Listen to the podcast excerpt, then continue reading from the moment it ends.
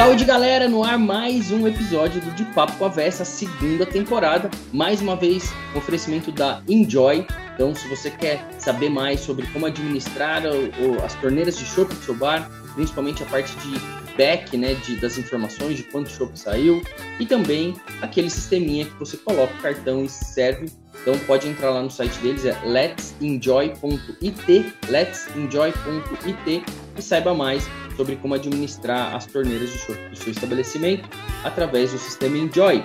E estamos aqui com mais um de papo com a véia. E mais uma vez a Val Maria não veio, ela deixou mais um recado pra gente, vamos escutar. Ai, Júnior, me perdoa, mas eu agora que eu lembrei, eu tenho que fazer um bolo pro meu marido que ele não gosta de pão de pão assim que é já velho. Então eu deixo para outro dia, tá? Eu não posso ir. O marido dela, que no caso é o meu avô, o vô Cláudio, vai ganhar um pãozinho fresco aí. A Ava Maria, mais uma vez, não vai participar aqui do De Papo com a Bé. Seguimos então a gente e hoje eu tô aqui com o Richard Briguetti, que é da cervejaria Lom, e o Richard vai contar um pouquinho da história dele. Ele que é neto do seu Tancredo, do seu Ercílio, da dona Eloá e da dona Angelina. Richard, bem-vindo Obrigado por é, topar contar um pouquinho da sua história para gente, um pouquinho da história da cervejaria, que é muito legal. Quero saber do livro também. E é isso aí, bem-vindo ao De Papo com a Véia. Conta para gente onde você nasceu e como foi sua infância. Bom, é, Júnior, primeiro de tudo mesmo, queria agradecer bastante a oportunidade de estar aqui com vocês. Eu que sou um ouvinte assíduo é, com de papo com a velha, né, no Spotify, sempre ouço quando quando posso. Tô adorando já a segunda temporada e obrigado por me me deixar fazer parte e contar um pouquinho da nossa história também. Bem, eu sou filho de imigrantes italianos e alemães, né? Eu sou Westphal por parte da minha mãe, meus avós é, maternos, o, o seu Tancredo e a dona Eloá, é, a dona Eloá, que era uma exímia doceira, gostava de fazer bolo e etc, né? Final de semana em casa era sempre uma, uma, uma confusão, né? Com, com primos e todo mundo.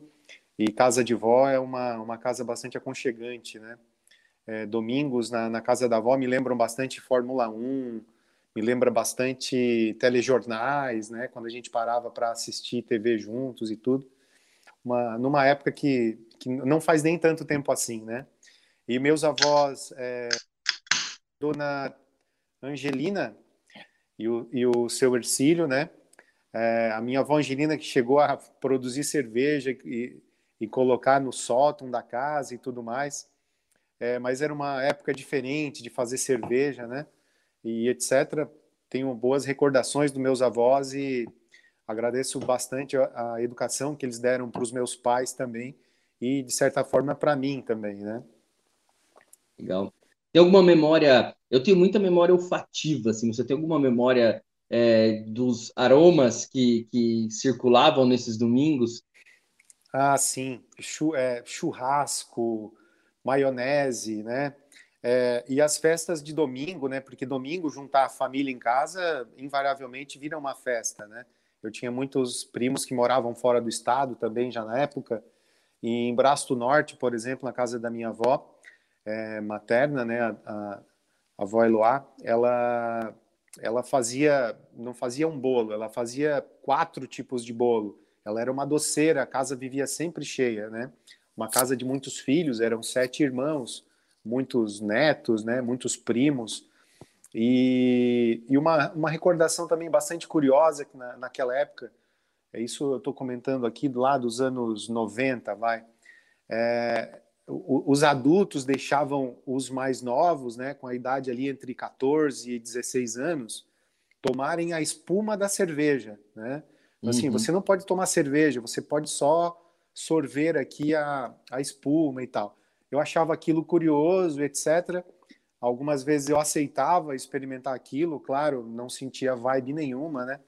Acabava não sentindo os reais sabores da cerveja ou qualquer coisa nesse sentido, mas eu lembro que, que era um expediente que até acontecia. E, e, e, a Fórmula 1 é, era uma época de ouro, né? do, do tricampeonato do, do Ayrton Senna e etc, né? Até na, num fatídico domingo de 1 de maio, quando ele veio a falecer, estávamos né, na, na casa da avó, então tem, tem, tem tudo isso, né? Num, num um, uma, uma data que não é para ser tão comemorada, mas que invariavelmente também me lembro dos domingos, né, na casa dos avós, é uma coisa que a gente sempre lembra também.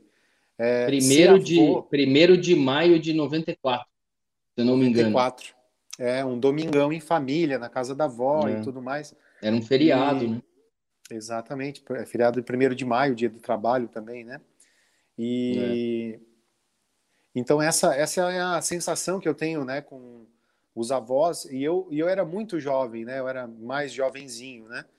E então a, a, lembrança que eu tenho dos meus avós era de que eu não era adulto, né? Eu era neto realmente de duas pessoas incríveis que tinham bastante gente amorosa ao redor e tal. É, é muito gostoso falar dos avós, ainda que eu não os tenha mais perto de mim, né?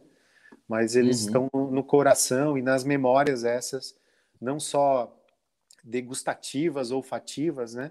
Mas em algumas datas comemorativas e coisas semelhantes, né? Natal e, e datas mais mais é, emblemáticas são sempre são sempre remetem né, aos, aos avós. É e você legal. cresceu e você cresceu onde? Como é que foi isso? Então, o meu, então, meu pai é de natural de Orleans, Santa Catarina, onde uhum. hoje, inclusive, eu resido, mas a minha mãe era de Braço do Norte. E olha que história curiosa, eu vou começar a falar de cerveja falando de onde eu nasci, por exemplo.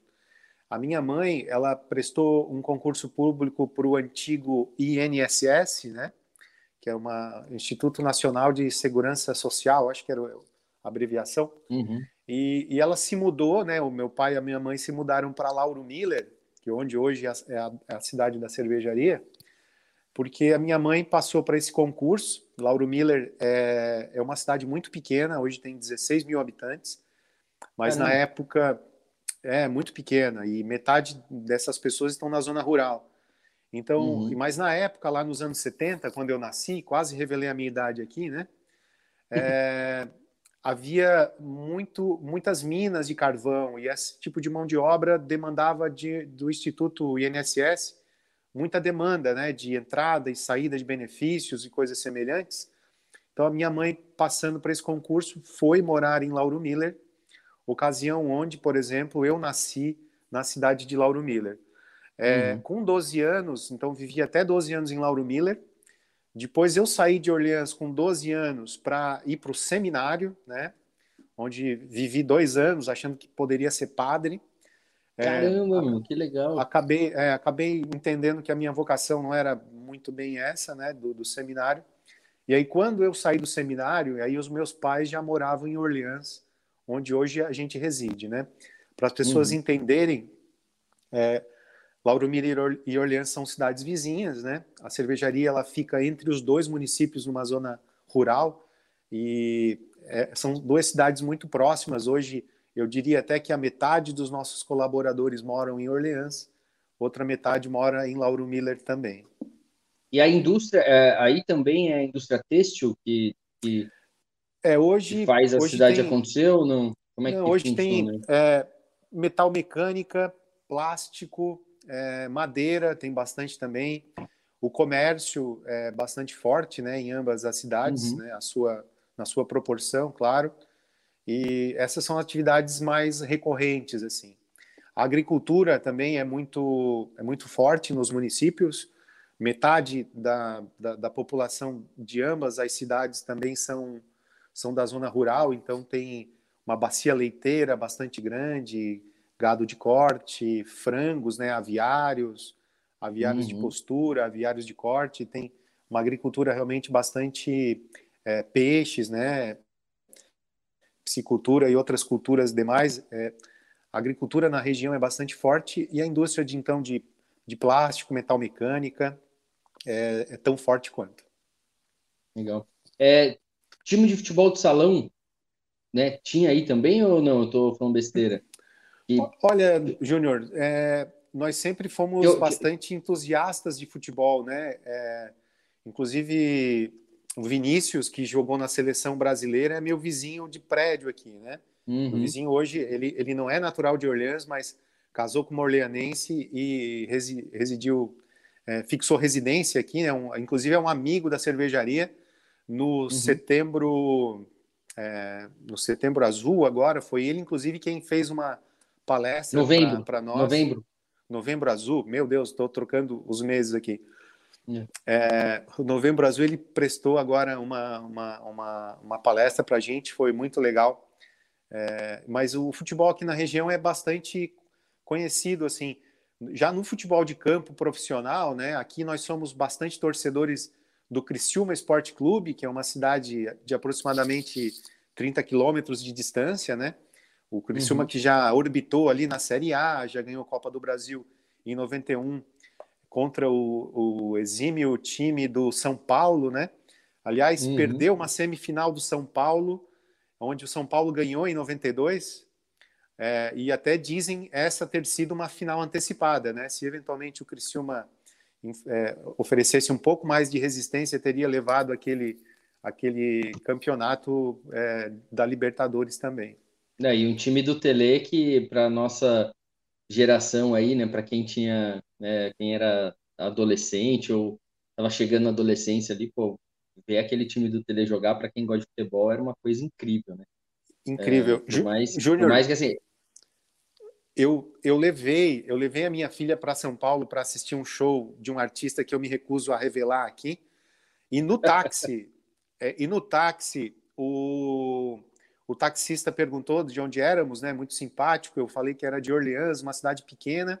Invariavelmente é perto do quê? Perto da onde? Eu falei que era perto de Criciúma. O taxista deu a escalação do São Paulo e deu a escalação do Criciúma. Me arrepia falar isso, é verdade. Que legal. Então, é, esse, esses jogos da Libertadores foram antológicos e é verdade, aquela foi uma final sem dúvida antecipada, Criciúma e São Paulo em 1992. É. Mas eu, e eu não sou. Eu jogava, eu, sou... eu, jogava, eu, por incrível que pareça, eu joguei futebol de salão. Não, e eu disputava o Campeonato Paulista, eu jogava pelo Taubaté. Eu sou de Taubaté, eu tô aqui hoje, eu tô aqui na casa da minha mãe. E, e a gente uma vez foi jogar no Morumbi, e uma época que o Tele tava muito ali, ele ficava dentro do clube, e ele assistiu todos os jogos. E, obviamente, a gente tomou, todas as categorias perderam, porque aquele negócio de futebol de salão, começa a jogar o fraldinha, o pré-mirim, mirim, infantil e infanto. E na época eu acho que eu era pré-mirim ainda, eu, tava, eu era bem novinho, cara. Tava com, acho que tinha 9 anos, era 91, 92, se não me engano. E... Não, não acredito. E tu e jogava em que posição, tele... Júnior? Tu tem cara de goleiro. Eu jogava... Nada, nada. Já, eu comecei a jogar no gol quando, quando virou goleiro linha. Mas eu jogava, ah. eu jogava, não, eu jogava de pivô, eu jogava de atacante. E o Legal. Tele colocou sentado, cara, todo mundo lá, todo mundo triste pra caramba, todo mundo tinha perdido, assim, o time de São Paulo era muito melhor que o nosso. E, pô, ele fez uma palestra, cara, eu era muito novo, eu lembro até hoje, assim, dele, dele falando, ele dando exemplo, ele falou, porque você, porque você, ele viu todos os jogos e teve um, um muito carinho com a gente, assim, de, de, de, Pô, foi uma tarde ali, cara, que todo mundo, assim, lembra disso, né, e vai lembrar disso para sempre, a gente sentado, escutando o tele falar, e dando um apoio moral para gente ali, que a gente estava acabado ali. Então, eu gosto muito, acompanho futebol de salão, é, joguei futebol de salão até os 14 anos, aí depois eu parei, depois eu, eu larguei mão, fui jogar campo, e aí com 15 para 16 eu larguei o futebol de vez, assim. Mas aqui na minha família, meu pai quase foi jogador, eu tentei, meu irmão tá tentando, meu irmão é mais novo, e meu irmão tem bolsa, estuda nos Estados Unidos com bolsa, é, jogando futebol. Então a gente é uma família que gosta muito de futebol, por isso que eu toquei no assunto, que eu lembro muito de, de ver sobre a cidade. Mas, cara, voltando a falar, voltando, voltando eu, a falar, porque, cara, ah, pode falar, pode falar. Eu, eu, ia te atropelar aqui, porque esse vai ser um podcast de futebol, depois a gente vai gravar outro de cerveja, né? É, vai ser isso, né? É, eu, eu, tenho, eu tenho só uma história para concluir o tema futebol, que é, eu toco numa banda tributo a Ramones desde 1994.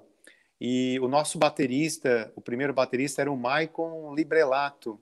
O Maicon Librelato que começou no futebol de salão e ele era atacante, posso dizer assim, né? Inclusive em um campeonato amador aqui da cidade, eu como goleiro nós ganhamos um campeonato em terceiro lugar, ganhamos um, um suíno que levamos embora e tal. É uma história mais longa. Mas o Maicon, ele depois ele ascendeu ao futebol profissional, por exemplo, e ele foi jogar no Inter, né? E no campeonato de 2003, não quero estar furando o ano aqui, inclusive ele é, com uma, as partidas contra o Paysandu é, fez um gol bastante importante, tirando o Inter da zona de rebaixamento e coisa semelhante. Esse menino que era um exímio jogador de futebol, eu não tenho dúvida de que ele teria ascendido, né, a seleção brasileira. Era meu particular amigo, tocava na banda comigo, né? Depois trouxe várias camisas autografadas por ele para mim e tal, só para não perder a oportunidade de falar de futebol, né? Porque a gente poderia gastar o resto do nosso Lógico, tempo aqui é, falando de futebol, que não tem jeito, né? Futebol gente... que harmoniza muito com cerveja, né? Então é Pô. muito gostoso de falar de futebol também. Sim. Ah, mas aí assim, aí como é que foi, né? Você estava em, em Lauro Miller e como é que foi? O que, que você estudou? Como é que foi? Você sempre estudou aí? Você saiu para né, foi para outra cidade para estudar? Como é que foi a sua, a sua passagem aí da, da, da adolescência aí para é, eu é, eu prestei vestibular para ciência da computação e eu é, cursei na época em Tubarão numa universidade aqui e sou uhum. analista uhum. de sou analista de sistemas né sou bacharel em ciência da computação tenho pós-graduação em gestão estratégica de negócios que foi bastante importante para adentrar no mundo empresarial também. E fazer cerveja requer muito processos, muito protocolos, né? Eu tenho vários amigos analistas de sistemas que depois a gente descobre que são cervejeiros caseiros também, né? Inclusive o próprio é, presidente do BJCP, o Gordon Strong, né? Por exemplo, para quem aqui eu mando um abraço, que está aprendendo português e está aprendendo muito bem. Ele, por exemplo, é engenheiro da computação também. E eu tenho dezenas e dezenas de colegas e e várias vezes a gente se depara é, se questionando assim, né?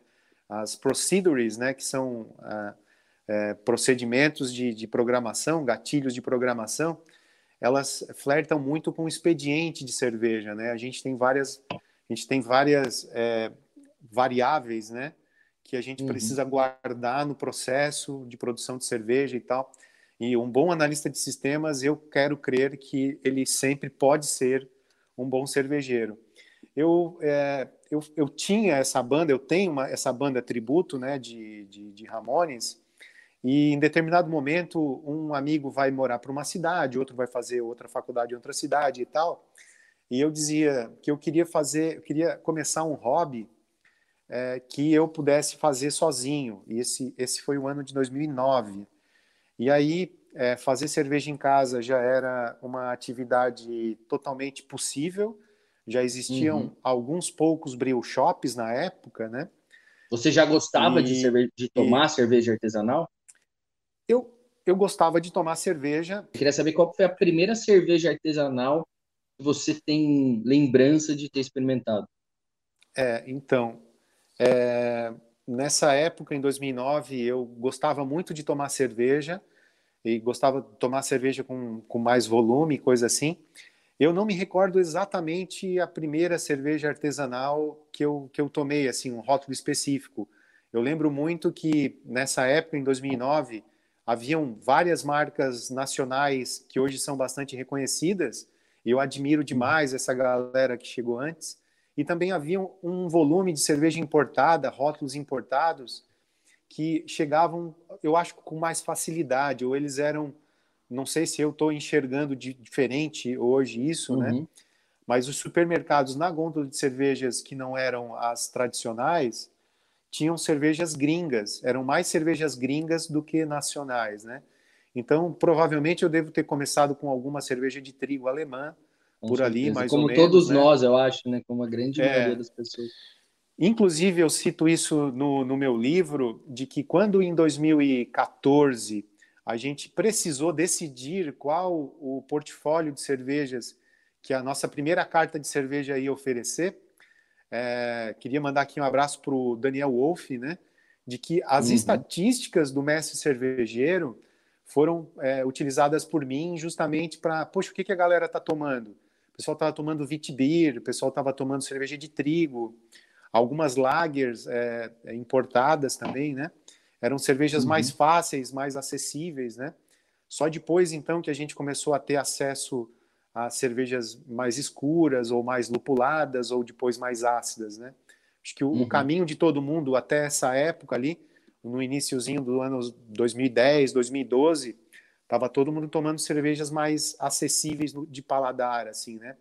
Os, uhum. As cervejarias não ousavam tanto, né? Ou, cerveje... ou as pessoas brasileiras não, não estavam tão adeptas uhum. assim a novos sabores como de repente hoje creio quero crer que a gente esteja mais claro não invalida de que, que tenha tido cervejas é, da escola belga que eu amo bastante etc orbitando o mercado nacional mas Sim. certamente o maior volume eram cervejas mais acessíveis né e aí você nessa época começa vai estudar e começa a fazer cerveja e aí, em 2009, comecei como autodidata. Naquela época, o YouTube era o nosso repositório de conhecimento, né? Se você uhum. digitasse cerveja caseira no YouTube, em 2009, apareciam 1.900 vídeos. Eu assisti uhum. 1.800 vídeos daquele, é, Júnior. Fiquei, fiquei nerd, né? É, é, o meu, é o meu, é minha praia. A internet é minha praia, assim. Até não sou tão uhum. hard user ou etc mas eu, eu gosto muito de consumir, né? Conteúdo, etc. Sou um autodidata muito muito voraz, assim. E então comecei a aprender mesmo de uma forma empírica quais os processos, etc. Me associei à serva catarinense aqui do nosso estado, que é uma das acervas das mais atuantes do Brasil, promove grandes congressos cervejeiros, né? Festivais e coisas semelhantes também. Até quero mandar aqui um salve para o nosso presidente que nos deixou há poucas semanas, né? O André Comaru veio a falecer. Ele que seria o próximo presidente da Serva Brasil. É Brasil. É, houve até, né? Houve a eleição, etc. Não houve tempo de ele é, tomar posse, né? Mas uhum. é uma uhum. pessoa que é, era presidente há alguns anos, um particular amigo também. Então eu comecei uhum. nesse meio caseiro mesmo, como home brewer, associado na a serva catarinense, fazendo cerveja, trocando experiência, para fazer upgrade via o equipamento dos colegas, é, trocava receita, trocava garrafa, é, pedia levedura emprestada, como todo uhum. cervejeiro caseiro há de fazer, né? Inclusive no livro How to Brew do, do John Palmer, né? ele, ele alega de que as pessoas que moram perto das cervejarias é, tenham acesso a essa cervejaria, que ela possa fornecer leveduras, etc. Ato que a gente fez né, na LOM até pouco tempo atrás, né, até, até o início da pandemia, sempre doamos leveduras também para cervejeiros caseiros da cidade, etc. Existem nas cidades Legal. aqui de Orleans e Lauro Miller mais de 200 cervejeiros caseiros. Eu estou falando Caramba. de 200 cervejeiros caseiros no, num universo de 30 mil habitantes, né? É Somando, muita gente. É muita gente fazendo, fazendo cerveja em casa, né? Mas é um movimento uhum. que não é só não é só aqui. Eu acho que o Brasil todo viveu, né? Esse momento de, de cerveja de cerveja caseira. Inclusive eu fui professor no Senai por três anos, né? Durante durante a LOM eu dava aula no Senai de cerveja caseira, ganhei mais um monte de amigos, né? e mais, mais recentemente até tive que declinar das aulas por não ter mais tempo hábil mesmo, né? Hoje a gente tem uma atividade muito frenética na cervejaria. Eu digo que eu trabalho praticamente três períodos e é, incluindo sábado e domingo, né? Que a gente está sempre produzindo alguma coisa, inventando uhum. alguma coisa, ou escrevendo, ou se aperfeiçoando, ou buscando conhecimento de uma forma geral. E como é que foi essa essa transição de fazer cerveja em casa para de repente aparecer aí uma oportunidade de falar, cara, agora eu vou transformar isso numa coisa séria. Como é que foi isso? Você trabalhava, é. né? Você provavelmente trabalhava na sua área, né? Em Sim, 2009. Eu... Como é que isso. foi essa transição? Em 2009 eu ainda tinha uma loja de informática, né? Eu eu, eu fui funcionário público é, municipal, também trabalhei numa universidade aqui da, da cidade como gerente de CPD e etc. E aí, em 2009, é, tive uma loja de informática, foi nessa época que eu comecei a fazer cerveja. Em 2013, quando a gente teve a ideia de ter uma cervejaria, naquele momento eu já tinha muitas cervejas potáveis, né, como eu gosto de mencionar, né, as cervejas uhum. que, que eu fazia, eram cervejas dignas já, eu comparava as minhas receitas com as receitas comerciais. Eu lembro que a primeira receita que eu persegui foi uma Pale Ale, né? Foi a receita que eu fazia todo final de semana. E eu estou dizendo de verdade, não é, é, não, não é figura, é, é, figura de linguagem. Você fazia, figura de linguagem. Fazia eu, todo final de semana. Eu fazia cerveja todo final de semana. E aí fazia uma Pale Ale, que eu queria perseguir essa receita como uma receita exímia de, de, de eu tê-la desenvolvido. E uma uhum. segunda receita, eu fazia uma segunda abraçagem de uma receita onde não havia regras, assim. Então, às vezes colocava especiaria, às vezes olhava o BJCP, um estilo de cerveja que não existia comercialmente, e tentava reproduzir, uma vez que eu tivesse os ingredientes para né, o lúpulo tcheco, malte alemão. Ah, vou fazer uma German Pils sem nunca ter tomado uma German Pils, por exemplo, ou coisas semelhantes assim. Então fiz, fazia cerveja uhum. às vezes e não tinha nem parâmetro para comparar se o meu trabalho tinha sido exitoso ou não, né?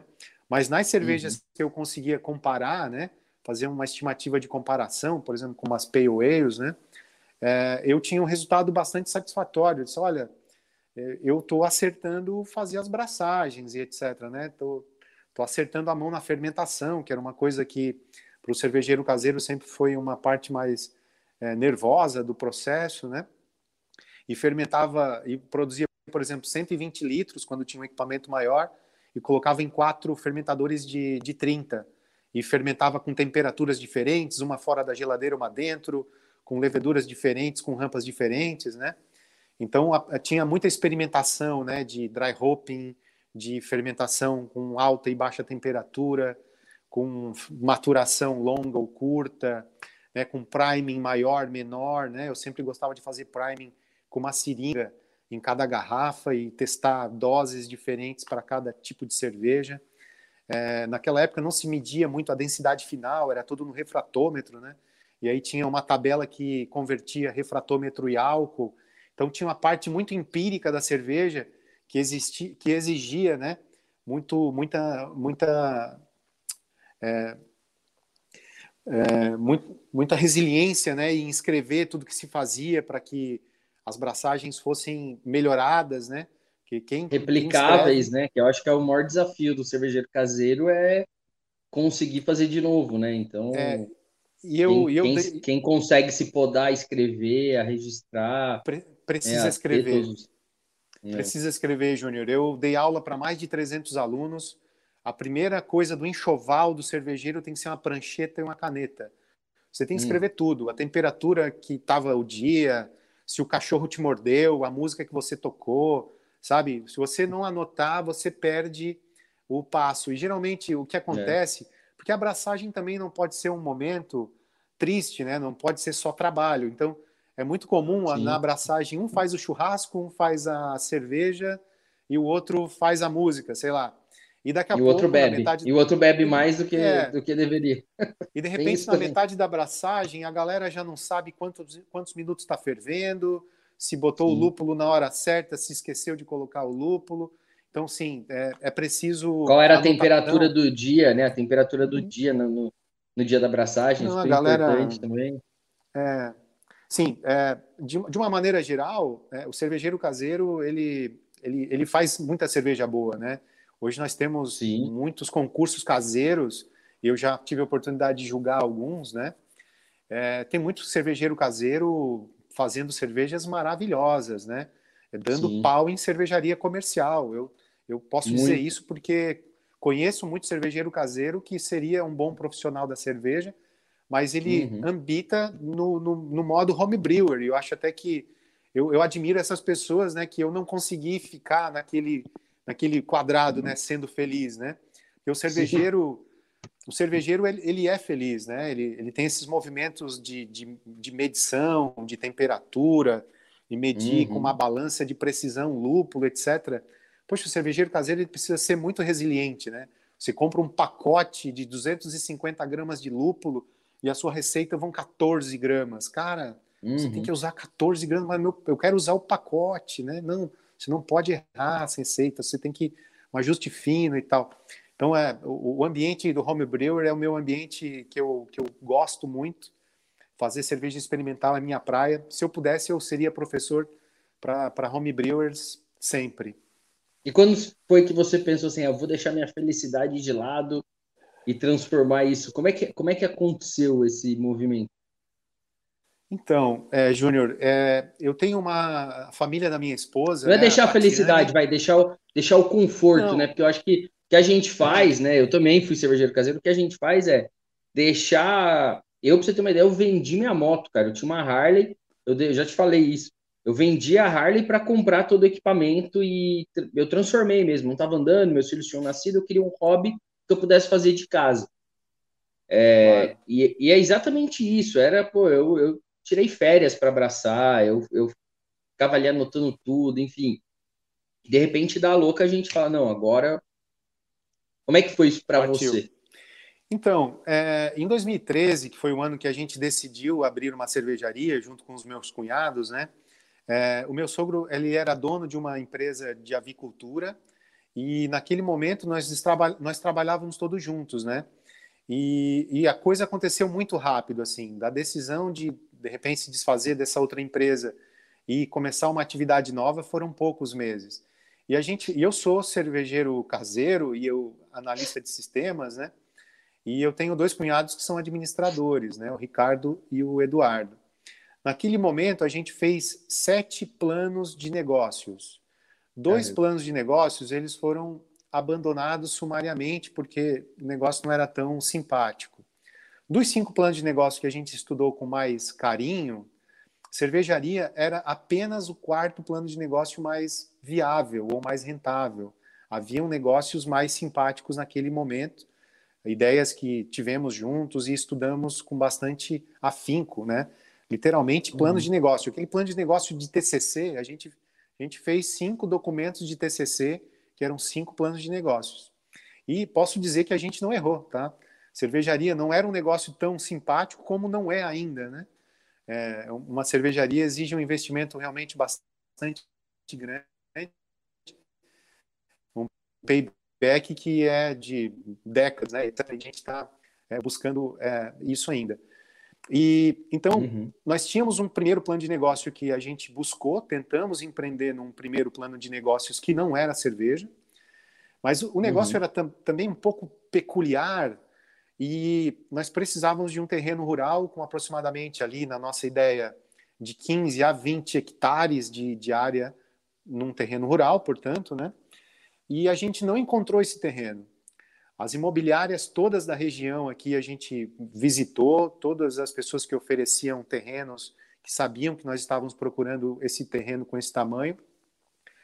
E em cada terreno que a gente olhava, tinha caldo de cana, ou minto, né? Cana de açúcar, lavouras de cana de uhum. açúcar. E eu fazia uma cerveja com cana de açúcar, né? Eu tinha uma triple e uma quadruple com cana de açúcar, que também hoje são cervejas da Long, né? Uhum. E eu uhum. dizia para eles, olha, esse terreno aqui não der certo, já sei que aqui tem cana de açúcar para a gente fazer cerveja. E eles naquele momento também brincavam comigo, né? Cara, desapega, nós não vamos fazer cerveja, eles diziam para mim, né? E em determinado momento, é, essa atividade ela ficou tão difícil de empreender que a gente não achava um terreno com as condições que nós precisávamos, que precisava ter muita água, precisava ser um terreno plano, e etc. E a cerveja artesanal começou a ambientar o nosso cotidiano. Sabe quando você vai na rua, as pessoas conversam de cerveja com você, você abre um e-mail, tem um e-mail falando de cerveja, você liga a TV, tem cerveja e tal. E aí eles me convidaram de novo dizendo assim, Richard, vamos estudar esse plano de negócio de cerveja com mais carinho. Tem coisa acontecendo nesse universo, né? Parece ser um universo é, novo, né? Que é, está crescendo, crescia ano a ano, eu estou falando isso do ano 2013. E, e a gente refez o plano de negócios agora, eu quero crer com mais coragem, né?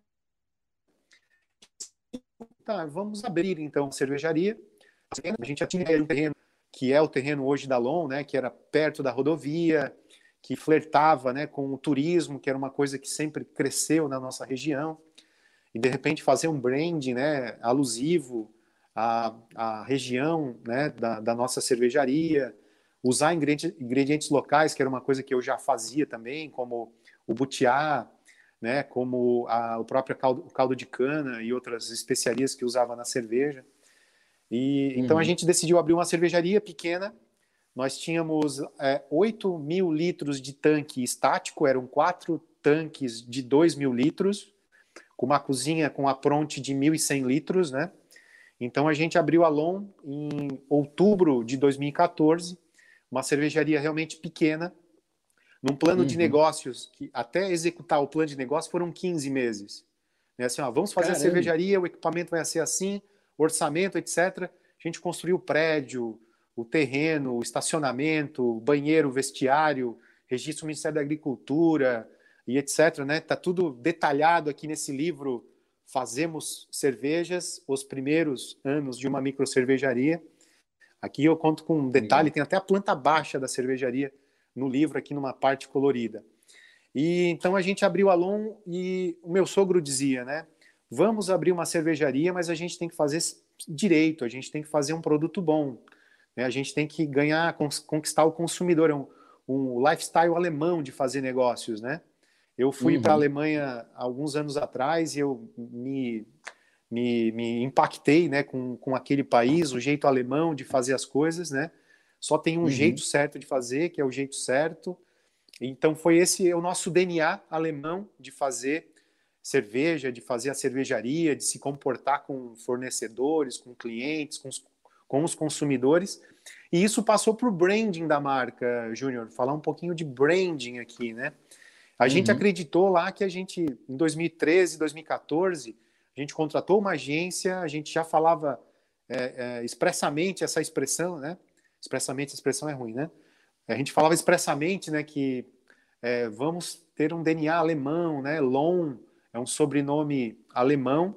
É, a dona Felomena Lon, né, que vem a ser a mãe do seu Francisco, que é a avó da Tatiane, do Ricardo e do Eduardo, que são os sócios da cervejaria. É, Lon é um sobrenome alemão, né, por parte da dona Felomena Lon. É, a gente registrou naquela época dois nomes. Um nome foi Lon e esse nome é, ele foi logo aceito no INPI.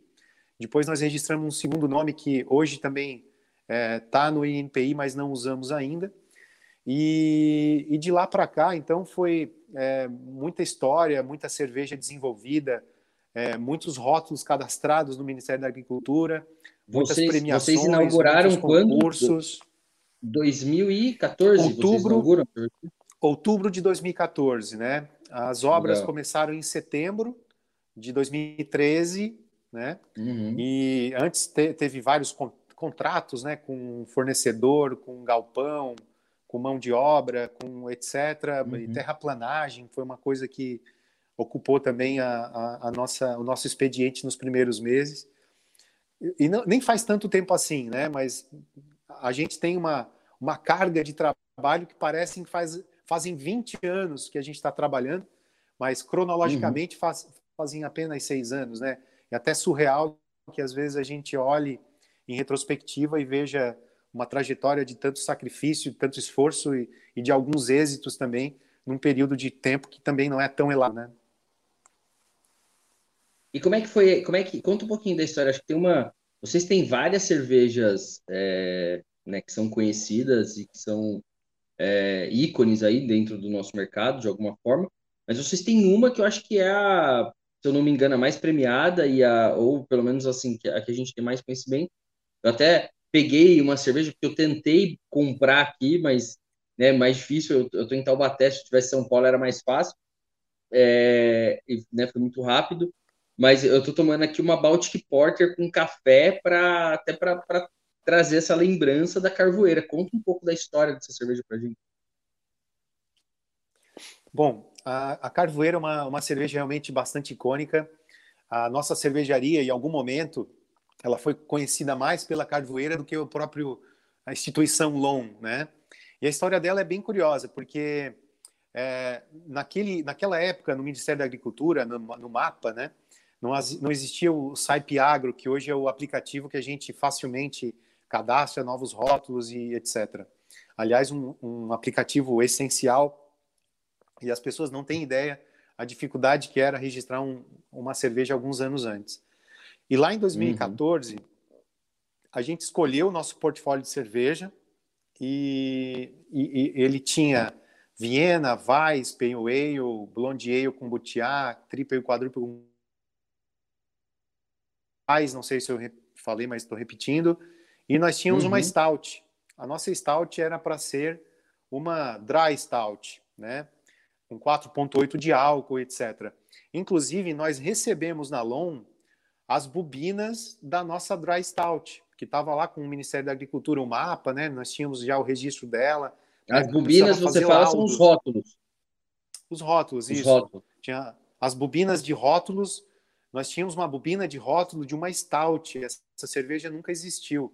E a gente nunca fez a Dry Stout que, que prometíamos ter feito. E então eu fui num festival é, de cerveja que da a Serva Catarinense promoveu é, um, um, uma assembleia, né, um, uma, um workshop com vários cervejeiros estrangeiros e tal. E nós tínhamos ali um período que era o, o beer break, né? É, não, não existia o coffee break, tinha o beer break. E no beer break, é, eu estava sozinho, né, da, da, minha cidade, etc. E, e, eu, eu, eu, encontrei assim um grupo de amigos, hoje muito amigos, né, é, que me ofereceram um pouco de cerveja, assim, ah, teu copo está vazio, você gosta de stout? Aqui tem um pouquinho de stout e tal.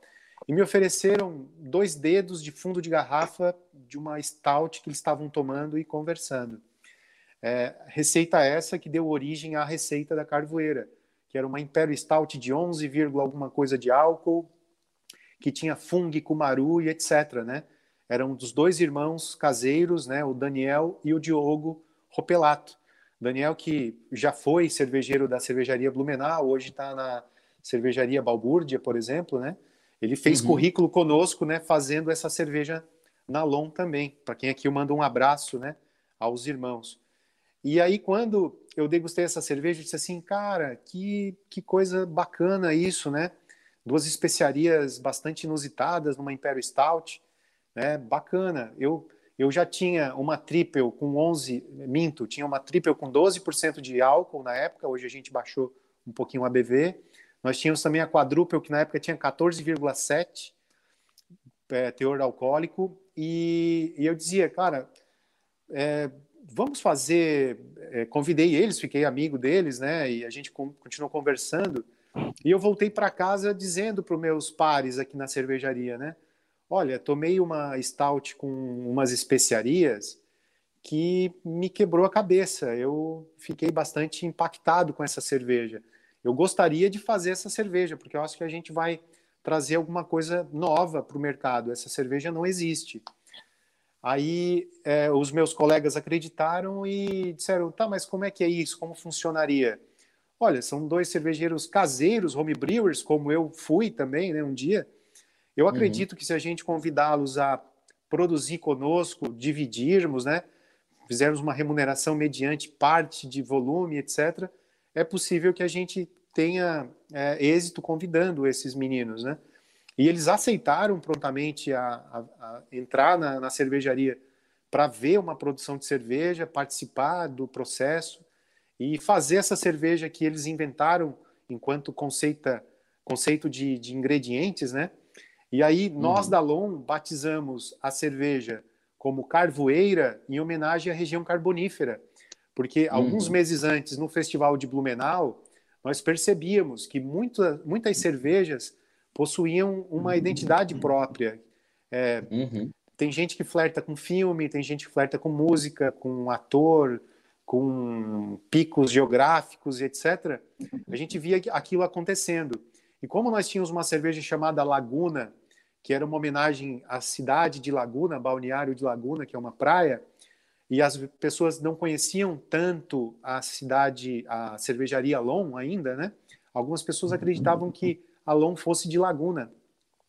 E as pessoas de Lauro Miller reivindicavam, né? Uma hora vocês precisam colocar alguma coisa em algum rótulo, é, além da, do disclaimer tradicional, produzida em tal lugar, né? Na, na etiqueta, né? Chamando um pouco mais de atenção para a cidade de Lauro Miller. Lauro Miller é, um, é uma personalidade política, né? Bem honesto, mas é, não, não, se não se consegue registrar nome de pessoas, pelo menos a agência na época é, nos, nos, nos, fez essa consultoria. E dos nomes que a gente uhum. flertou, é, homenagear a região do carvão com uma expressão carvoeira era totalmente possível porque era uma expressão plausível no INPI. Então nós registramos no INPI a expressão carvoeira e é, chamamos então a carvoeira de carvoeira é, a partir de maio de 2015, né, que foi quando a gente invasou o primeiro lote de carvoeira, que até quero fazer uma ressalva, é, Júnior. É, o primeiro lote de carvoeira foi o lote 28, invasado no dia 23 de maio de 2015, e na época nós demos três anos de validade, então ela venceria, né, dia 23 de maio de 2018.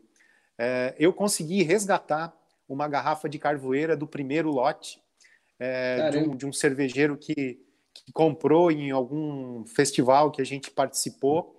E não sei como ele conseguiu guardar, a cerveja venceu e ele não bebeu. E eu consegui resgatar essa cerveja. E eu comento sempre, né, onde eu tenho oportunidade, né, que eu, eu compro esse, essa primeira uh, essa primeira carvoeira se ela for desse lote específico porque é um lote realmente histórico, lote 28 de Carvoeira. Aí, pessoal, quem estiver ouvindo de... e por acaso guardou uma garrafa de Carvoeira, tá aí. O Richard está pagando, deve estar tá pagando bem, porque é uma raridade, né? Paga-se bem, Júnior. Paga-se bem. Paga-se bem. Então, se você estiver escutando e... e... tiver uma garrafa guardada de Carvoeira, entre em contato aí no, no Instagram da, da Lon, se quiser falar com a gente, que o Richard está comprando. Legal, cara, isso aí é bem. Não, Raridade, Não né, raras cara? vezes. E qu quantas medalhas? Quantas medalhas? Vocês ganharam muita medalha. Ah, cara, eu. É, a carvoeira standard, porque existem algumas versões da carvoeira também, como Sim. palo santo, pimenta, etc. Não, tudo bem, mas a standard... marca carvoeira que tem uma base, vocês é. ganharam diversas. Né? Ela tem mais, ela tem mais de 30 medalhas Caramba. sozinha, né? Eu digo sozinha a carvoeira standard, né? Só e, a base. E a gente a até base. não participa de tantos a gente não participa de tantos concursos assim, Júnior. Não pré-julgando nenhum concurso assim. A gente participa dos principais que todo mundo Sim. vai, assim, né? As cervejarias medianas vão aonde? Ah, vão no Chile, na Argentina, no Brasil, World Beers Awards, né? A gente flerta esse ambiente, é claro, né? Uhum. É, European Beer Stars, Bruxas Beer Challenger, né? uhum. né? São os concursos uhum. mais tradicionais, assim. Existem muitos concursos que eventualmente a gente nunca prestigiou, que eu também não tenho dúvida uhum. que ela se, sairia também bastante é, exitosa, né? E, e, a é, e, é, e, ideia... e, gasta, e, é um investimento, né, cara? Não dá para participar de todos, às não, vezes não é, é, nem por. É, exato. A gente não é porque você tá ali, ah, é, o concurso é bom ou é ruim, mas você tem que ver onde vai trazer não, um sim, resultado maior para você caso absoluto. ganhe, é uma grana, né? Não, em absoluto, sem, sem, é, Não, sem falsa modéstia mesmo. A gente participa dos concursos que a gente consegue financeiramente participar, né? O, o concurso eles são bastante importantes porque a gente entendeu os concursos para nós como uma ferramenta de marketing também. Lá em 2014, uhum. quando a gente inaugurou, a gente percebeu que fazer marketing era muito difícil. Em 2015, no primeiro concurso que participamos em Blumenau, nós conquistamos duas medalhas de prata com a nossa Pale Ale, né, essa tão perseguida Pale Ale que eu desenvolvia, e a nossa uhum. Triple com caldo de cana. Foram duas medalhas de prata. A gente percebeu que houve assim uma manifestação espontânea, um marketing espontâneo a respeito da cervejaria, dos, das cervejas que a gente estava fazendo, do endereço de Lauro Miller e etc. E a gente entendeu, olha, tem alguma coisa acontecendo nos concursos que parece que a imprensa, de uma maneira geral, gosta de movimentar esse expediente, né? É um desígnio Sim. de qualidade, né? As pessoas que fazem Sim. uma boa carvoeira provavelmente farão uma boa cerveja Pilsen ou coisa semelhante, Sim. né? E desde então a gente uhum. prestou atenção, né? Então parte do nosso investimento nesse, nessa pasta de marketing também é, flerta, né, com esses concursos cervejeiros e coisas semelhantes. É. Para nós é um desígnio de qualidade. E muitas uhum. fichas de feedback, eu, eu sou juiz também em alguns concursos, né? As fichas de feedback, elas são super, hiper, mega importantes, porque elas dão uma direção do que você pode melhorar e etc, né? Mas eu, acho, eu, eu penso assim, eu encaro... Não, não, eu encaro concurso exatamente assim, eu pago para ter um feedback legal, né? Eu não penso só no prêmio, é claro, é uma delícia ganhar, é super legal, né? Tanto para a marca quanto até para o nosso ego, né? Falando, sendo bem sincero aqui, é super é legal ganhar. É muito bom. É, é. Mas a gente tem um, tem um outro motivo de você mandar cerveja para concurso, que é o feedback que você tem né, do, do juiz ali, dos juízes, né, em geral. É muito legal. Né, e a gente vai melhorando. Então tem cerveja que você Sim. não ganha não ganha num ano, mas que, pô, depois no próximo ano você tem chance de ganhar, enfim. Super Sim. importante o concurso. É, existem alguns concursos que eles são mais é, menos generosos, eu vou dizer aqui, né, com a ficha de feedback, por exemplo. O World, Beers, World Beer Cup, perdão, é, você vai lá para uma Olimpíada, né? A sua cerveja que está lá não é para pegar feedback, é para correr entre os gigantes, né? Então é um concurso que até uhum. o feedback é menos relevante, até porque a ficha vem com uma palavra ou duas só. E se com uma ou uma palavra de qualidade ou uma palavra que a denigre em algum aspecto que ela esteja faltante, né? Uhum. É, mas os concursos, de uma forma geral, eles são regidos justamente para devolver o feedback para as cervejarias, que automaticamente, né, se toda cervejaria fizer esse expediente, a gente vai ter um mercado de cerveja cada vez com cervejas mais legais, cervejas mais potáveis, né, com menos defeitos eventuais, como eventualmente em algum momento pode acontecer. Sim. E o agora como é que foi para você ter o estalo de falar, cara, vou escrever um livro. Porque também, né, cara, é um passo aí, eu acho que é, escrever um livro é uma coisa importante Bacana, que tem um trabalho, né, é, pesado por trás, né, tem toda a parte de edição, de, né, provavelmente você escreveu aí, alguém deve ter, né, editado, mudado, enfim, sugerido coisas. Como é que foi esse Sim. processo aí? Como, de onde veio esse estalo e e como é que foi o processo do livro? Poxa, muito, muito generosa a sua pergunta, Júnior. É, eu já estava trabalhando há, há bastante, é, ba, bastante é, falta de tempo, vamos dizer assim, quando me deparei que algumas histórias, porque eu não sou um blogueiro, né? Eu não consigo escrever, me expressar aqui, até nem sei como é, vou, vou, me sair nesse podcast se as pessoas vão avaliar que esse papo foi, foi digno de ter Não, tá chegado tá até aqui, bem, por exemplo. Super bem, fica tranquilo, está indo muito bem. E, é, e, e eu dizia para, eu falei assim para minha esposa, é, puxa, é, queria tanto né, escrever algumas histórias, tem tantas histórias legais que, que já aconteceram conosco e tal. A minha esposa assim, poxa, eu queria escrever um livro do meu pai. Aí eu pensei assim, eu não consigo escrever um livro de outra pessoa, mas eu consigo escrever um livro dos momentos que eu vivi com, né, com meu sogro nesse, nessa construção desse sonho com a cervejaria. E naquele momento eu convidei o Eduardo, que também é, escreve super bem, mas ele é super mais comedido até, e disse assim, Eduardo, vamos, vamos escrever um livro, eu conto a parte mais... O Eduardo é seu fábrica, que é seu cunhado, sócio. irmão da Tatiane, minha esposa, um dos sócios da cervejaria. E aí o Eduardo uhum. aceitou, disse assim, vamos, vamos escrever. É, vai lá, co começa a escrever teus, as, as, coisas e depois a gente vê como é que, que a gente pode juntar, né? E, poxa, uma primeira dificuldade, né? Juntar duas partes, duas pessoas com tempo verbal conversando e tal.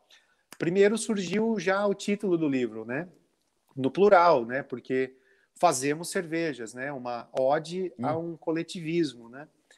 E, e aí eu me empolguei bastante, comecei a escrever bastante e conjugava o verbo no plural algumas vezes, porque eu imaginava juntar o material com o dele.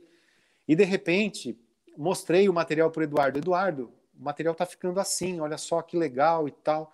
Disse assim, puxa, que bacana, não consegui juntar material ainda aqui, mas você está evoluindo bem, a sua velocidade é uma velocidade boa, e etc. E eu escrevia, Júnior, eu levantava domingo, 5 horas da manhã para escrever, porque eu não tinha tempo para escrever o livro, sabe? E às vezes até uma dificuldade realmente bastante grande, porque eu narrei os quatro anos que eu já havia vivido e eu estava vivendo o quinto ano escrevendo o livro. Por, diversos, por diversas vezes eu me deparava com uma situação para decidir, tomar uma, uma tomada de decisão importante, e às vezes eu pensava, cara, como é que eu vou escrever isso no livro, né? Então, assim, as minhas, os meus conceitos, os pesos, né, dos meus valores, o que eu acredito nunca, nunca foram desvirtuados para que eu escrevesse o livro, mas era uma situação bastante curiosa. Teve até uma certa vez que eu estava na metade do livro, talvez, e eu tentei jogar tudo para o alto, assim. Puxa vida, a gente está escrevendo, a gente, né? Eu digo a gente porque tem muitas pessoas agora dentro do livro.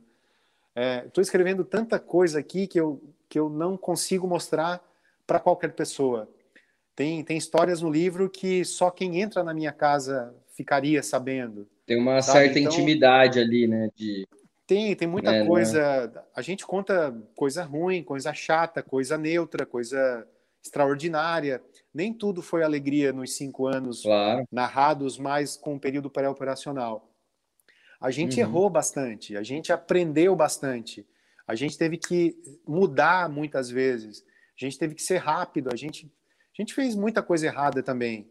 Né? A gente, uhum. errada que eu digo, poxa, a gente fez uma primeira venda para um grande supermercado e a metade, a metade, do valor da nota é tributo, e a gente pagava o tributo antecipado porque esse mercado ficava em outro estado. e quando o caminhão chegou no, na expedição, a galera olhou a nota fiscal, não, essa nota está errada. Vocês têm que fazer outra nota. Não, mas peraí, a gente já pagou o tributo. Ninguém deu cheque, né? Ninguém validou antecipadamente, era a primeira vez que a gente vendia para esse supermercado. Então, assim, a gente fez muita coisa que hoje a gente faz diferente, né? Então, a gente uhum. precisa aprender e às vezes o custo do aprendizado ele não é pequeno. Então ele tudo eu, isso. Eu acho né, que a tá... cerveja, só para fazer um ponto para quem está ouvindo e para quem é, não leu, enfim, é, a, a, cerveja tem um lance muito grande da paixão que faz com que a gente trabalhe é, de uma forma. Acho que assim todo mercado tem tem coisas ruins, tem toda, mas o trabalho na cervejaria é muito pesado. Né? O trabalho é, pô, eu até hoje faço entrega, eu até hoje carrego barril, é, e tem isso, não tem jeito, assim, né? Uma hora você se vê ali, né? Você tem que ajudar, você tem, tem um trabalho braçal, em algum momento você tá ali olhando para o lado, você vê a pessoa precisando de ajuda, você vai ajudar, enfim. E, e, é pesado, né? É um trabalho pesado. Fora essas histórias aí de, de, de, de imposto, de né? Então, assim, é um trabalho que às vezes a paixão faz com que a gente tenha aquela força maior para colocar. É, então, assim, muito legal você estar tá falando isso, né? De, de, conseguir expor isso para fora, porque às vezes no Instagram, né, os nossos amigos acham que a gente é, é, nós somos as pessoas mais felizes do mundo, mais ricas, né? E porque, obviamente, está vendo ali né, o Instagram da marca, é sempre aquela alegria mas tem um trabalho pesado por trás que às vezes não mostra. Então é muito legal quando você expõe isso num livro. Né? É verdade, Júnior. Eu, eu fico bastante, fiquei bastante satisfeito com o resultado. É, são mais de 420 páginas que é, contornam né, esses cinco anos de efetivamente trabalho. É, narra histórias, viagens, né, tem entrevistas com colegas da cervejaria, ex-colegas da cervejaria o prefácio, por exemplo, é, ele vale pelo prefácio, o prefácio da Silene Saurim. Né? Quando eu comentei com a Silene, Silene, estou escrevendo um livro, você poderia me, me, fazer um artigo como você conheceu Alon, etc. Ela me deu o texto e quando eu recebi, fiquei emocionado. Silene, o teu texto é muito bonito para ficar nas entrevistas.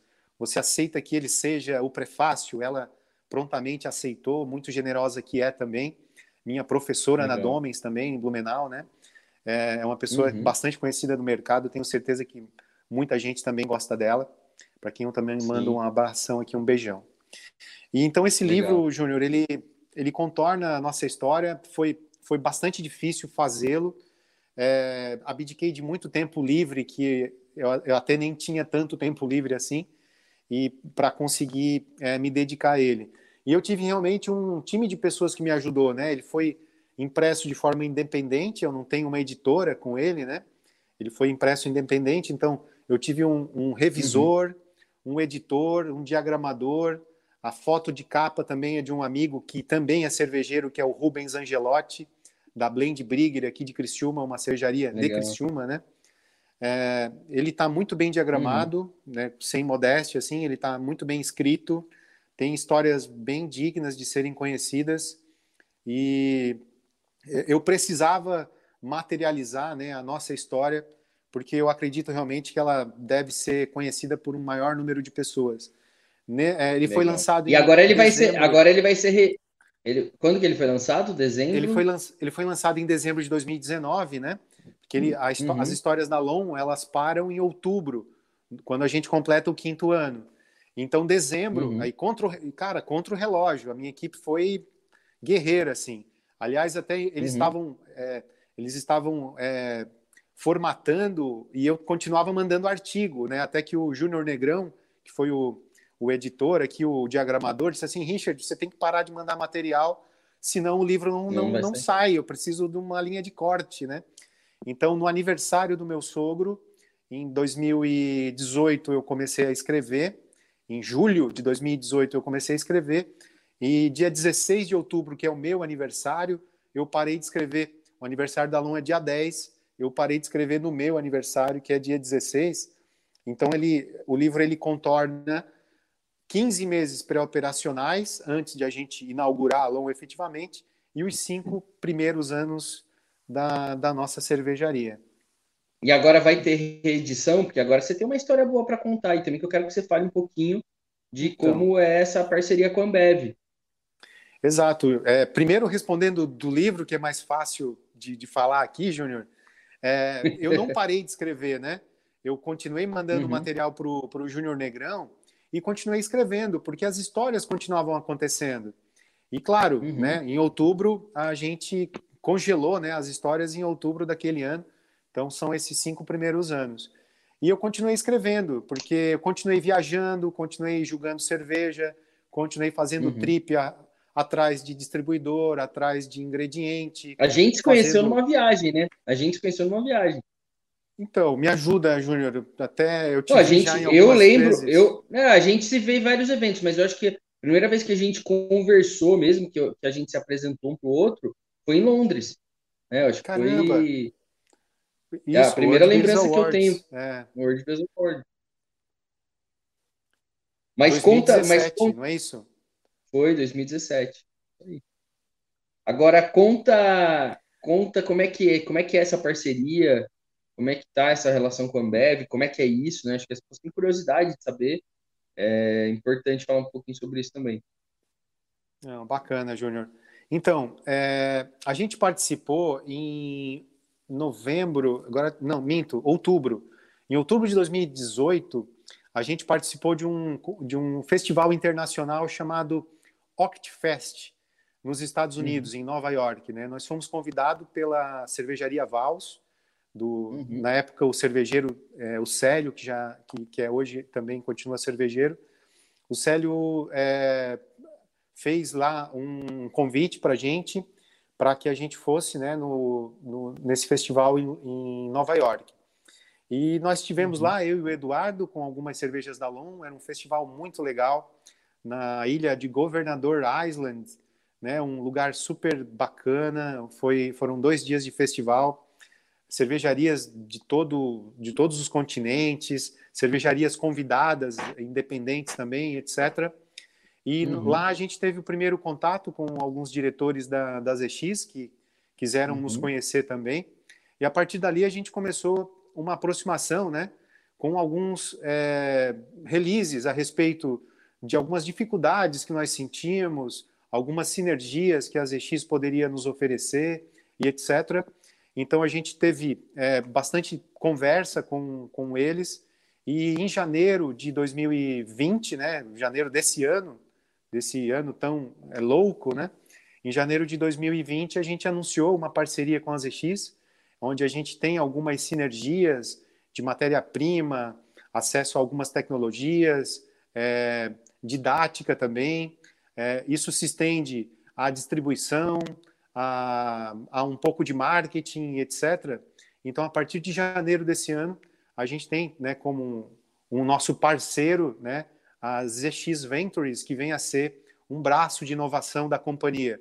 E de lá para cá, a nossa vida mudou um pouco no expediente é, interno, no sentido de que a gente tem realmente mais acesso à matéria-prima, a gente tem mais acesso a, a, canais de distribuição, né?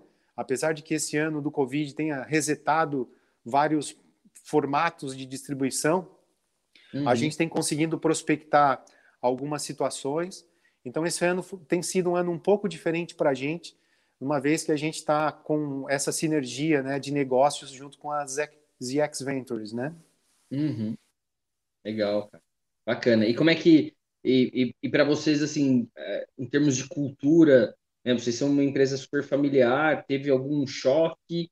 É, é uma parceria que vocês conseguem ser independentes, é, porque não, é uma sociedade? Como é, como é que é isso? não sei se você pode então, falar sobre isso. Não, exato. É, nós somos totalmente independentes, né? Os três sócios são a Tatiane, o Ricardo e o Eduardo. É, a nosso sistema de gestão ele sempre foi bastante organizacional, apesar de ser uma cervejaria tipicamente familiar. Hoje nós somos cinquenta e tantos funcionários, né? Nós temos vários setores na LOM bastante definidos, né?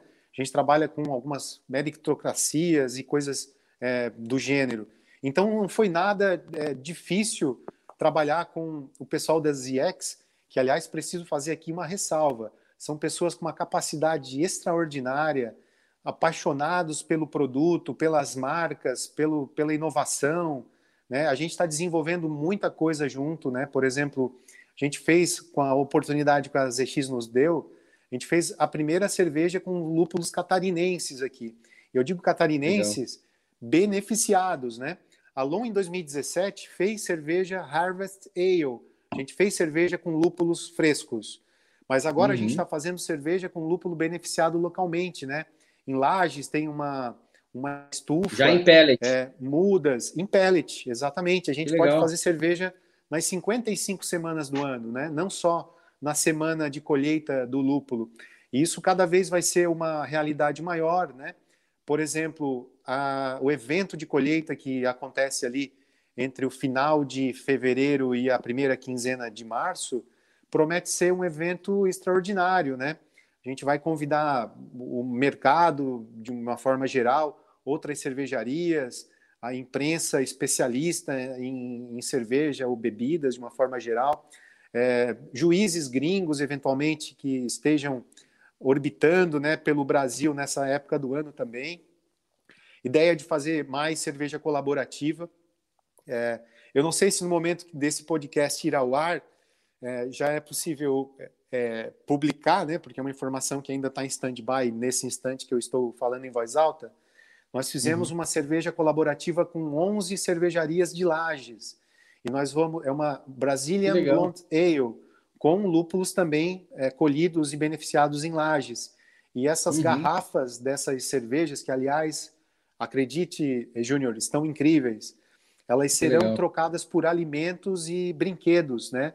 Num drive-thru no dia 5 de dezembro. Estou aqui dando em primeira mão, imaginando que a gente tenha um intervalo de dias aqui ainda para divulgar isso. É, vai, ele, ele vai para o ar na quinta-feira que vem. Então vai dar Bacana. perto aí. É, né? vai estar é, vai tá, vai tá no momento digno. Então, muita sinergia. É, o protocolo Covid é, transformou esse ano num ano diferente para todo mundo. Nós também sofremos as mesmas crises que todo mundo, né? A aliás, ruptura... aliás, quero te agradecer, tá? Então, a gente não falou isso no começo, mas acho, pô, obrigado, porque o Richard topou fazer isso. O Richard está diagnosticado com Covid-19 né? Tá ali recluso, tá dentro do quarto, longe das pessoas, é, e topou bater esse papo com a gente ali, tá ali, né? Aparentemente super bem, né? Acho que está se sentindo bem. E, Amém, pô, melhoras aí, cara. Que, Não, que, agradeço. É, agradeço. Eu... Seja abençoado aí, curado em breve aí, cara. E, e Não, obrigado, eu agradeço a oportunidade, porque o que eu falei no início, vou dizer agora, eu sou um assíduo ouvinte do De Papo com a Véia e estou adorando aqui conversar com você, contar um pouco das nossas histórias. Eu estou no terceiro dia positivado, vamos dizer assim, apenas alguma dor de cabeça ainda ocorre, né? mas eu creio que nada de mais grave vai me afetar até o final da minha quarentena forçada.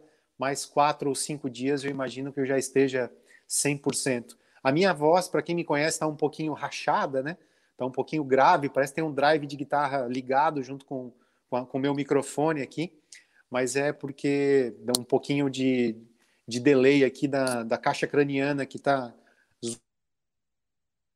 é um pouco. Mas, cara, obrigado. A gente já estourou mais do que. Você quer falar mais alguma coisa, fazer algum, alguma informação final aí? Poxa, obrigado João. de verdade pelo seu tempo. É... Obrigado por você responder aí todas as perguntas, contar um pouquinho, dividir um pouquinho da sua história. Claro que né, a, história, a, a sua história já está no livro, mas acho que verbalizar um pouquinho, falar do livro é super importante. É, te admiro muito, você sabe disso, a gente conversa bastante. Acho que é, você é um cara que acho que contribui muito para o mercado, né? Adora a marca, adora suas cervejas. E pô, foi um prazer ter, ter você aqui com a gente. Poxa, Júnior, eu agradeço imensamente a oportunidade, mais uma vez, de, de estar conversando com você e quem ouve, né, te acompanha nesses podcasts, que são geniais. Por favor, mantenha. Né? Precisamos de mais temporadas do, de Papo com a Véia. E eu queria fazer um convite para as pessoas, né? Quando a gente estiver no novo normal, visite pequenas cervejarias, prestigie o comércio local, presenteiem as pessoas com uma cerveja, mesmo sem data festiva, né? Adquira uma cerveja ou duas, né? Uma para você, presenteie outra pessoa, apresente cerveja artesanal para os seus colegas, seus parentes, seus amigos.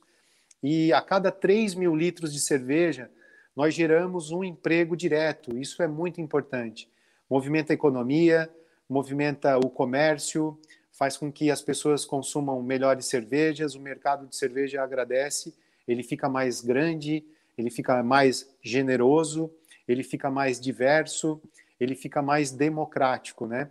Pela democratização das cervejas, né? A gente precisa fazer cerveja não só para nós, né? Eu acho que é uma dificuldade como todo cervejeiro entender isso, né? A gente produz cervejas, receitas, etc, para agradar o nosso paladar, é claro, mas para atingir também um maior número de pessoas. Eu acho que nessa hora, quando a gente obtém êxito, né? Eu acho que essa é uma frase de, de um escritor muito conhecido que é o Dan Brown, né? Perguntaram para ele, eu acho que perguntaram, o Pedro Bial perguntou para ele, Dan Brown, o que, que é sucesso, né? Sucesso é quando um musicista compõe uma música que ele quer ouvir um, um chefe de cozinha pro, produz um prato que ele, que ele quer é, consumir, um escritor escreve um livro, e o sucesso é quando o maior número de pessoas compartilha desse mesmo gosto. Né? Então a gente tem uhum. um designo de sucesso explicado aqui nas palavras do Dan Brown. Então a gente fica muito feliz que as cervejas da Long tenham conquistado cada vez uma região geográfica maior com mais é, é, versatilidade em distribuição, é, cervejas mais acessíveis, né? Nós temos cervejas lagers muito simples de beber, como Pilsen, Viena, um Filtered Lager, etc. Mas nós também produzimos cervejas mais especiais, né? Como Carvoeira, Carvoeira com Brettanomyces, cervejas de fermentação mista, passando, é claro, por todo a gama possível de cervejas, cervejas lupuladas, cervejas maltadas, cervejas ácidas, muitas, né? As Catarinas uhum. Sours. Em algum momento tu me pediu que eu tivesse com uma garrafa no, no dia de hoje aqui. Sim. E eu trouxe. Você não pode uma... beber, né? Não, não, não tá posso. bebendo, provavelmente. Eu falei, pô, vamos mostrar. Mas eu, ali. posso, mas eu posso falar um minuto dela. É, claro. A última Catarina Sour que a Lon fez é, foi a Catarina Sour com goiaba serrana, que se chama feijoa, né? Catarina Sauer feijoa, que vem a ser conhecida popularmente como goiaba serrana. Ela foi é, sazonal, a gente colheu a goiaba serrana em abril, a cerveja foi lançada em agosto, né, porque a gente guardou o extrato e os supermercados não estavam lançando novos produtos, a gente guardou ela, então lançamos ela em agosto de uma forma sazonal. É muito possível que ela não existe mais no mercado para vender, salvo apenas um supermercado aqui na, na região de Florianópolis e adjacências, mas a gente deve repetir ela é, ali entre março e abril, quem sabe até ela esteja de novo no Festival de Blumenau, se assim estiver, é, estivermos né, juntos é. no Festival de Blumenau. É, Júnior, eu sou muito ruim de despedida, meu irmão. É, de novo, queria agradecer a você, a quem nos acompanhou até o final. Deixo aqui um abração. Então, consuma cerveja artesanal, a cada 3 mil litros um emprego. Visite Lauro Miller, visite a Cervejaria Long. É, temos também bastante receptividade aqui para as pessoas que quiserem conhecer um pouco da nossa história, da nossa cervejaria. Vai ser um prazer recebê-los, todos vocês, inclusive a você, Júnior. Convido você para dar uma volta de Harley comigo. Opa, estarei aí tá em breve, muito em breve. Valeu, obrigado, Isso. Valeu Sucesso. mesmo, um abraço. Tchau, tchau. Valeu. Pessoal, esse foi mais um de Papo com a Véia. Então, se você escutou até aqui, muito obrigado. O Ramon vai deixar aí os recados finais, né? Ou fazer ali o fechamento. É, muito obrigado para você que escutou até aqui. Saúde e até a próxima.